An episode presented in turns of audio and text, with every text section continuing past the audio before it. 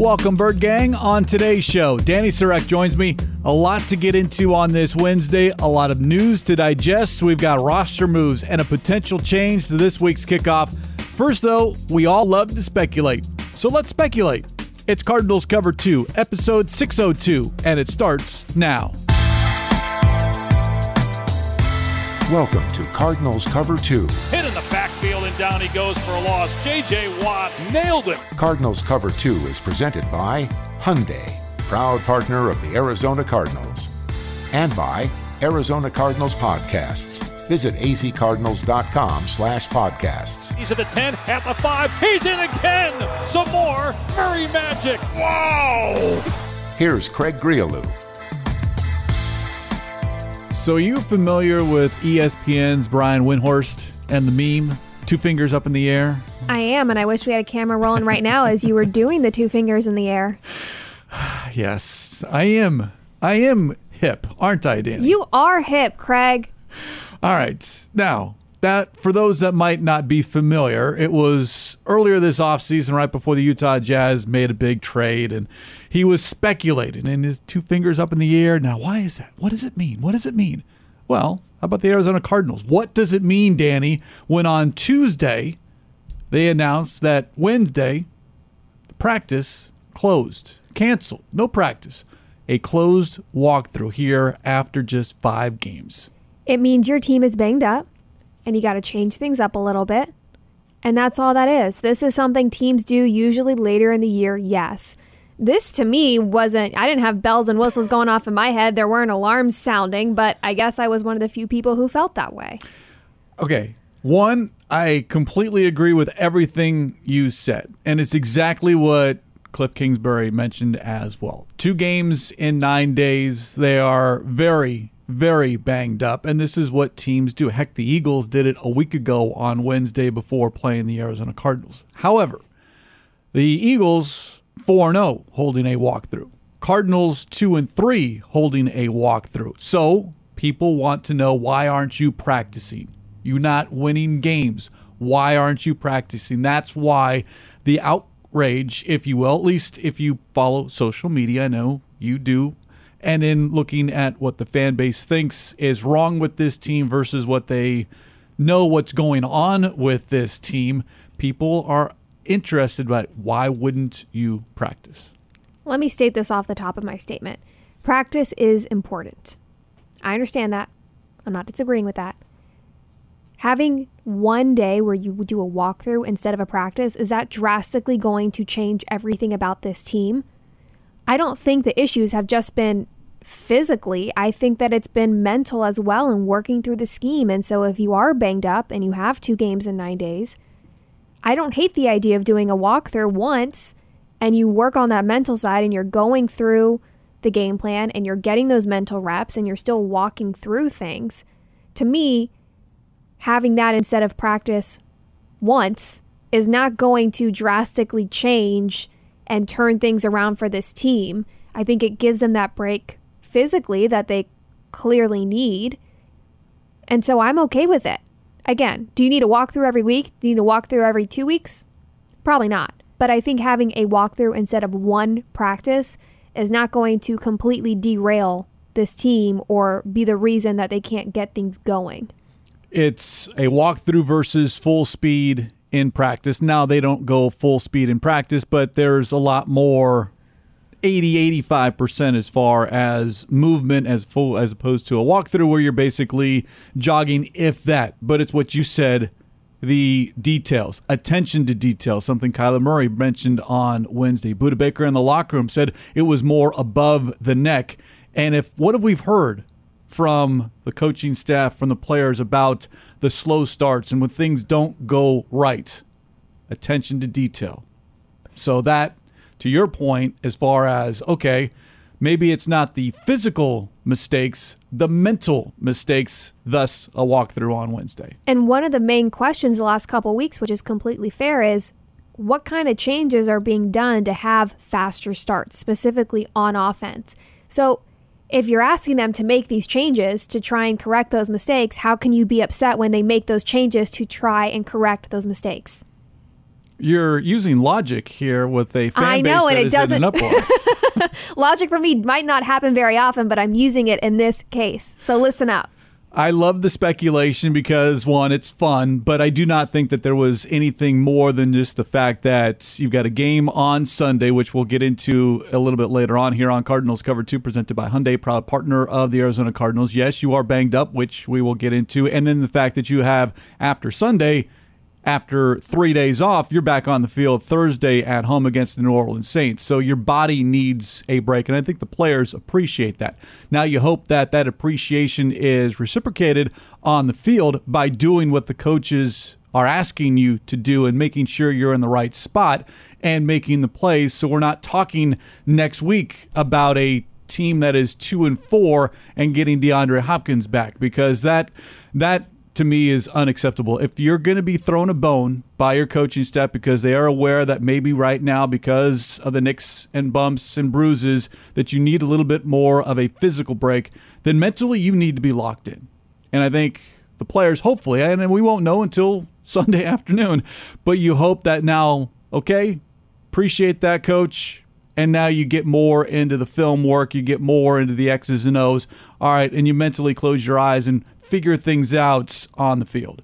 Yeah, look, I understand the the questioning behind it of because it's not the normal schedule, the normal routine every week. But I don't see this as as anything alarming at all. Now, I do like the fact that they're changing things up because what we've we, and you brought it up, what have we been asking? Okay, well, if one thing is not working and you've tried week after week after week, well, then obviously you need to change what you're doing because it's not working. I would love, as we go kind of more radical change outside of a walkthrough during the week, but on game day, you talk about these 10, 15 scripted plays, and this team has not been able to score a first quarter point. So this these plays aren't working. So completely do something different. I would love to see this team come out like we saw game one of the Kingsbury Kyler Murray era against the Lions, where you spread it out and you go fast. Two minute drill. I want to see that two minute drill right out of the gate, not at the end of the first half, not at the end of the game when it's necessary, but go two minute, no huddle. Really rush, push the tempo, set the tone on offense, dictate as opposed to waiting to see what the defense has for what you want to do. Be the aggressor as opposed to just kind of ease your way into the game. What if that's what they're doing, Craig? Maybe if that's maybe that's why they did the walkthrough. Maybe they're working through a different set of scripted plays, and so before they get out there and they put the pads on and they're practicing, they want to get onto the field and have them walk through and mentally see how everybody is comprehending their specific role in those plays. Maybe that's what's going on. Again, we don't know. We will never know. However, I stick with what with what I said. If you're going to ask for them to make changes, they are clearly trying to make changes to correct those mistakes. They very well could be doing exactly what you were asking for, Craig, of having a different set of scripted plays to start the game, and maybe that's what they are walking through before they put the pads on and kind of change things up. If I'm right, by the way, you will never hear the end of it because I'll take credit for the team coming off a fast start against the Seattle Seahawks. Whatever you say, Craig. Whatever you say. All right. Okay. I'll, I'll remember that. I'll remember that in one week's time. By the way, I went back and looked as far as the first possession, second possession for these drives because I do think is we, it's always the offense. Uh, you know, the defense has its faults here and there, but it's for me, it's the offense. And there have been five opening drives. Three times the offense has gone three and out. Your other two drives, six plays, 19 yards, one first down. Five plays, 11 yards, one first down it's not working. Second possessions for the Cardinals so far after five games. They've scored one touchdown. That was against the Chiefs, and that happened in the second quarter. But your other four possessions, two punts, turnover on downs, interception. So, to your point, it's not working. Do something different, whether that's during the week with a walkthrough or on game day where you go radical as far as your offense more tight ends, more running backs, less wide receivers. I, I at this point, Dani, I don't care because I'm getting tired of talking about zero points in the first quarter and being minus 54 in the first half. You can't win games consistently if you're always playing from behind. And I'm sure the players and coaching staff are just as tired as you are. And that's the problem is their game plan is getting adjusted against their will essentially of you're having to play from behind and that affects the way that you call a game. The players have said if we knew what was preventing us from the fast start, obviously we would change that. And I understand it's not just one thing and you can point and say, "Oh, that's it. Let's just change that." It's just interesting to me that and we saw this in the loss in week 5 to Philly and we saw it in Carolina and we saw it in Vegas is this team, this offense specifically has the poten- has the potential to get the ball rolling. They can find rhythm. They just can't find it in the first half. And that's what's strange is we saw it a little more in the, in the second quarter a, a bit in, uh, in the loss to Philly, but it's interesting that they essentially have to go into halftime in a deficit, hype each other up, talk about the halftime adjustments, and then they go and they make those and and they find the rhythm. So it's not like this team doesn't know how to find the rhythm and move the chains. Now, are there still struggles? Yes. Could they still be putting more touchdowns and points on the board? Yes. But it's interesting to me that they are a second half team. What's working in the second half that you can't take that into the beginning of the game? This team offensively appears to like when their backs are against the wall. Yeah, but I don't like that. Uh, and I don't either. It's either. not It- sustainable. no, and it, it's frustrating from a a, lot fan standpoint. It's and you're you're right because you exert more energy trying to come back, and then sometimes you don't have enough to come all the way back, i.e., against the Eagles. affects your running game, affects how balanced you can be. That obviously affects your offensive line if they're constantly having a pass block. It's everything gets adjusted. Um, I will say, even though they haven't necessarily won, I've liked the fact that I feel like more so this year than last year of when this team is behind, it does feel like mentally they don't count themselves out as early. That's something I said at the beginning of the season after the loss to the Chiefs was they knew they were out of it. That's something that they had to work on this season in my eyes. So I feel like that's I don't know if I love like a moral victory using that term, but the fact that this team has kind of kept themselves in the game in the second half and kind of kept it close when they've been from behind is an improvement from last year in my eyes. They don't mentally check out. Right. and that would be easy to do, especially if you're getting behind by so much, and that then all of a sudden it's there's there are bigger issues if that happens, and you hope, and we haven't seen it. I'll be honest, even though things have not looked great all the time, this team will fight all the way till the end, and we've heard that from the players after games as well. Now this week with the Seattle Seahawks on the road, a number of roster moves made on Wednesday, and it generally centers around the running back position, which is what I want to talk about. But let's give everyone what happened on Wednesday. Again, no practice, so we don't even know who was out on the field. We do know that Rodney Hudson was not doing anything today. He's officially listed day to day. It does not sound like Matt Prater is going to be kicking this week. So you will have Matt Ammendola kicking for the second straight game.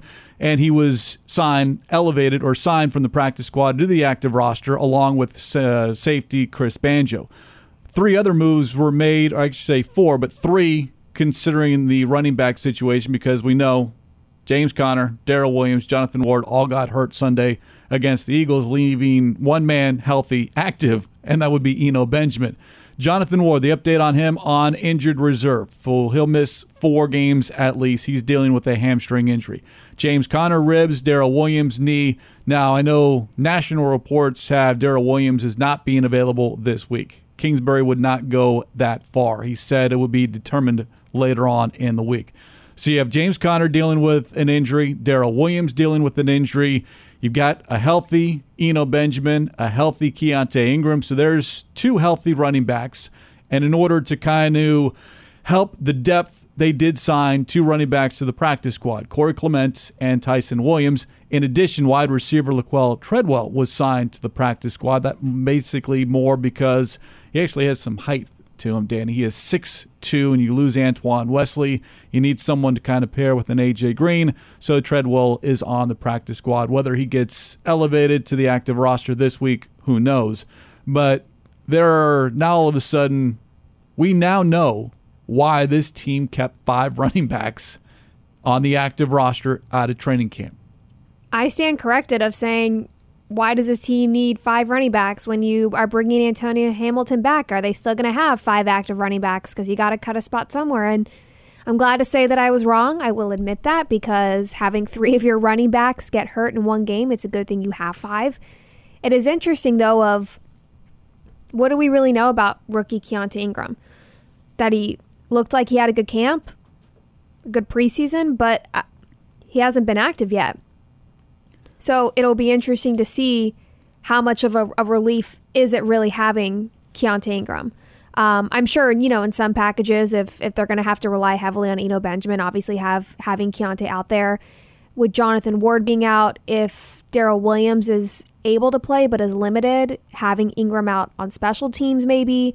Um, but it's all gonna all gonna center around honestly James Conner and and how available he will be but I thought that Eno did a very good job carrying the load, not only as the number one running back, as the only running back, pretty much the entire second half. So I think that this team would feel confident, and from what we heard from Kingsbury, feels confident in Benjamin's ability. 11 total touches for 53 yards and one touchdown for Eno Benjamin on Sunday. Played more than half the game, and it's the most he's played percentage wise in his entire career. 54% of the snaps he was on the field. And I thought he did very well, whether it was running the football, catching the football. He picked up a great blitz on the last two minute drive of the game. Everything that we have heard him be able to do, we saw him do that on the field on Sunday. Yeah, he carried the load. And it was interesting because he kind of laughed when he talked to the media earlier this week about I didn't even notice that I was the only running back. He, he was. I talked to him on this week's Sideline Exchange interview, and he went a little more in depth, saying there was a screen pass to Rondale Moore, and he ran off to the sideline, and he was kind of looking around like to see someone else, and he that's when he realized like, wait, where is everybody? so the way that he was able to carry that load. And for somebody who was essentially redshirted his entire rookie season in 2020, this offseason heard high praise about him from the coaching staff, not just the physical improvements, more so mentally and maturity wise.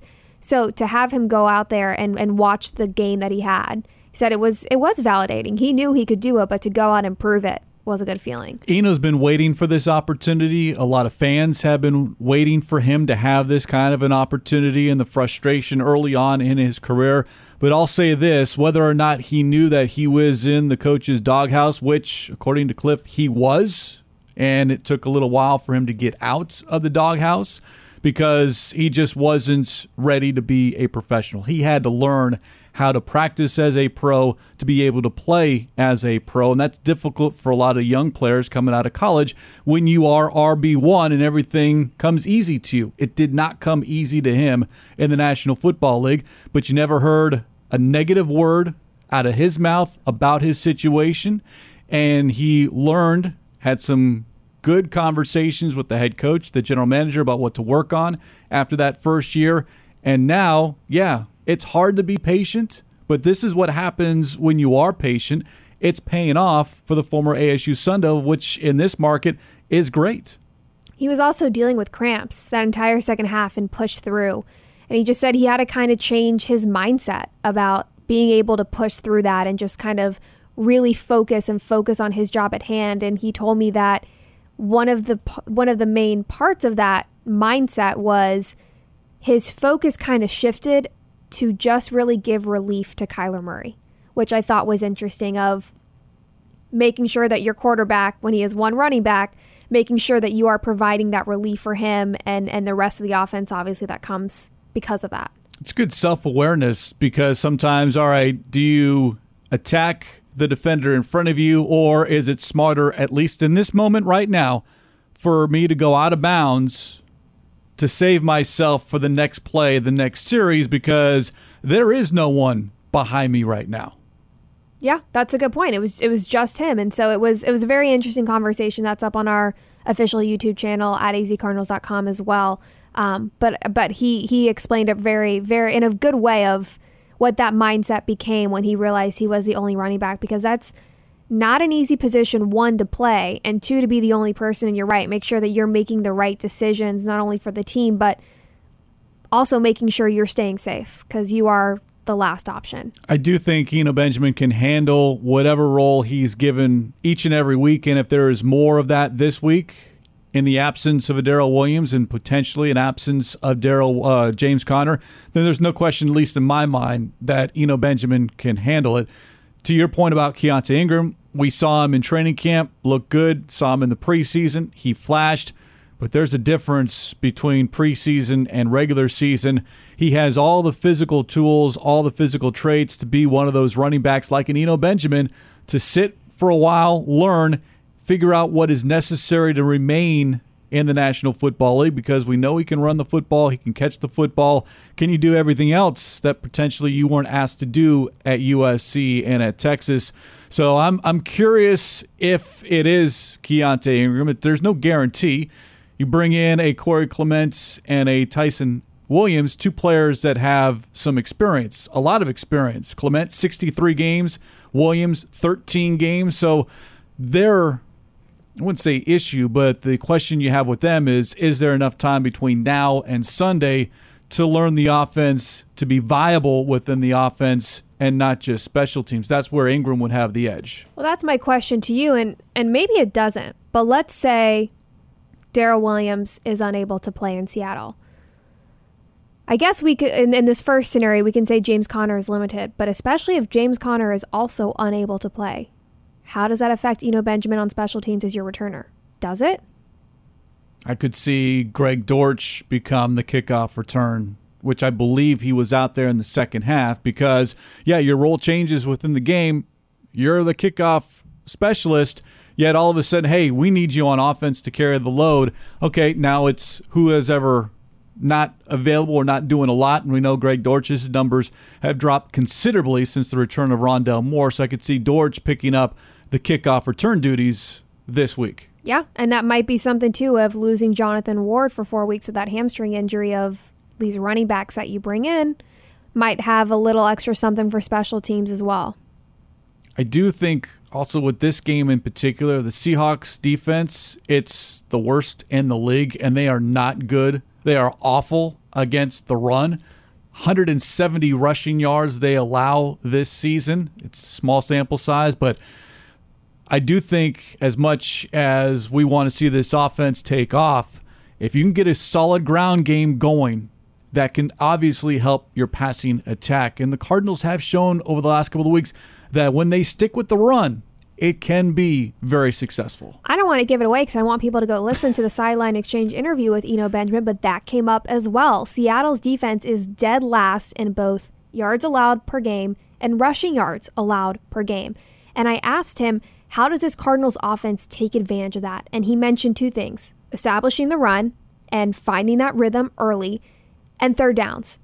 They have to convert on third downs and they have to keep the chains moving. But we talked about that as well. Go check it out azcardinals.com for a brilliant interviewer and Dani Sureck and Eno Benjamin, who was one of the few standout performers on Sunday and that lost the Eagles. But yeah, against the worst rushing defense in the league, Cardinals this season, 4.3 yards per carry, but that was up to 4.8 on Sunday. And if you can get close to that five yard mark per carry, you know, that's two plays and a first down.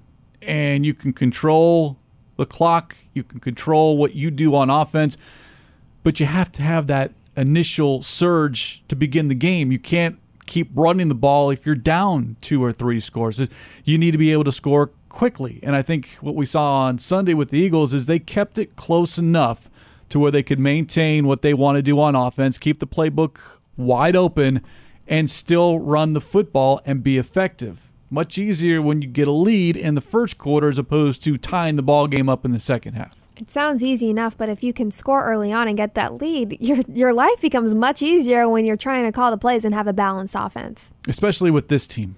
Yes. For whatever reason this team needs to play with the lead. Otherwise, things just don't go well the rest of the game. And uh, that's, you know, Kyler Murray has looked better this season. This offense has looked better this season when it's more of a backyard chaotic situation where you're just doing whatever it takes to get back into the ball game and hopefully get the lead. If you can be more structured, I think that would bode well for everyone across the board. Especially when you're looking at that sustainability long term throughout the rest of the season. And again, this is this is the last game without DeAndre Hopkins before he comes back from his six game suspension. Does adding D Hop into the lineup change everything and fix everything on offense? No. Will it help? Yes. But there are still plenty of things for this offense to work on before you get Hopkins back. And while adding him to the lineup will obviously change the way that defense is game plan for this team, I think also having Hollywood Brown and the way that he has performed the last couple weeks will significantly change that as well of D Hop getting double teamed less because you can't leave Brown out in the open there's still things that this offense has to work on that having Hopkins return won't fix everything. But if you can get to 500 before D Hop comes back, that is much better than having to dig yourself out of a two and four hole. Everyone's been pointing to just being 500 in these six games. And based off the opponents, who you had at home, who you're playing on the road, I totally understood that. What I don't like is how they've gotten to right now two and three hopefully three and three. It has not looked great. In fact, it, a lot of times it has looked awful offensively. To your point, you plug in DeAndre Hopkins, that is not the magic pill cure all for this offense. If it is, then there are bigger issues within that offensive room. And I'll say it again if that is the case, you paid the wrong person in the offseason. I'm knocking on that door if I'm number 10, because if I am that magic pill, you can't do anything without me. If he has a great season, he has some leverage. Yes. Yes. Um, I agree with you. It's amazing to have a playmaker of D Hop's ability and what he forces your opponent to do. But if you are as drastically different as an offense, the way the Cardinals, from what we've seen and what we expect to see when D Hop gets rolling, that's an issue to me. Depth is important. Players get hurt, suspensions happen, anything can happen. And if you can't win and you can't be productive because one player is not out on the field, that's a whole different problem. It's been too much of an excuse for this team to lean on so far this season. And we can get into it more when Hopkins does return, but we're still one week away. Cardinals this week at the Seattle Seahawks. And speaking of that game, there's some news with respects to how late perhaps Dani Sureck is able to stay out on Saturday. Potentially, she could stay out a lot later. I don't think it's I would stay out later. It's how much longer can I sleep in, oh, Craig. Oh, oh okay. All right, so you've changed the narrative a little bit here on the on Cardinals Cover Two, presented by Hyundai, proud partner of the Arizona Cardinals. Here's the news with respects to kickoff. As we speak here on Wednesday, kickoff 105 pregame begins at 8:30 a.m.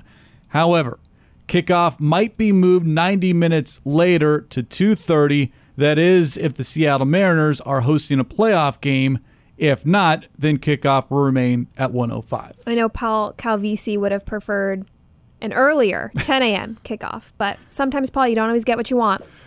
No, he does not. he tries though, but he does not. Now, are you are you a baseball fan, Dani, or is this just is this just? Conv- I am uh, not at all. Okay, so this is this is a big inconvenience for you. No, I wouldn't say it's a big inconvenience because you know, it's not like I'm having to worry about a commercial flight I'm going to make or miss or anything like that.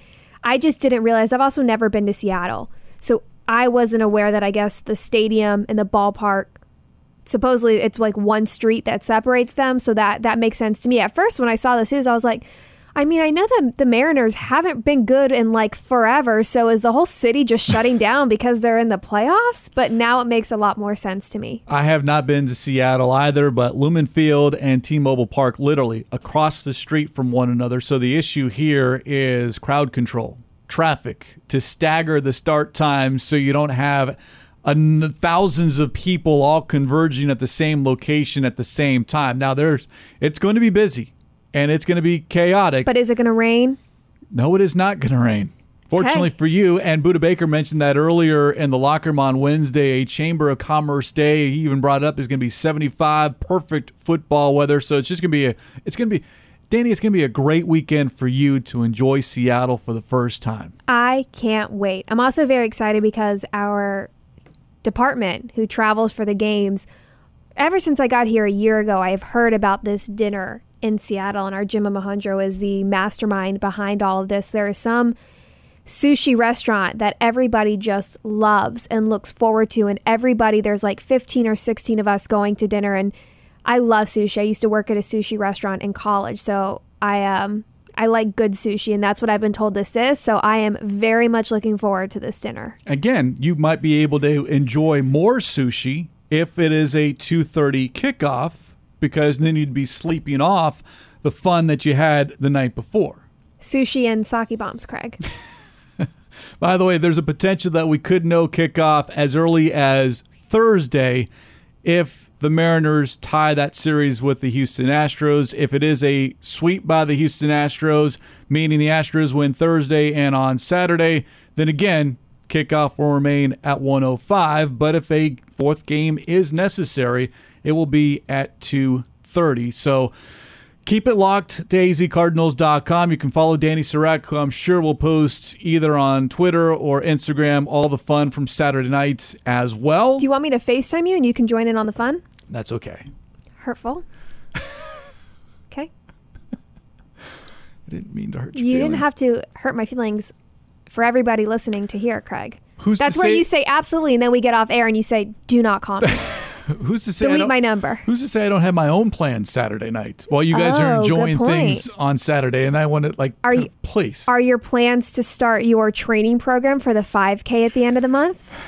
A little night running to get ready. Sure. Okay. Really get in the zone. We'll go there. October 30th, the Cardinals' first ever 5K run through State Farm Stadium. Then stick around for the watch party. Cardinals that day in Minnesota with Dani Sureck as the Cardinals play the Vikings. So she will not be in attendance for the 5K, but she assures us here that she'll do her own 5K in Minneapolis. sure, you'll never know the difference. I've already done it, Craig. See, you'll never know.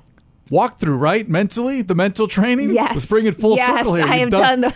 I'll be doing some walkthrough 5Ks from my couch. You know what? I'll join you from my couch as well. Perfect setup here. And on that note, let's put a lid on this edition of Cardinals Cover 2 presented by Hyundai, proud partner of the Arizona Cardinals. As always, special thanks to our executive producer, Jim Almohandro. For Dani Sureck, I'm Craig Grialou. We'll talk to you next time here on Cardinals Cover 2.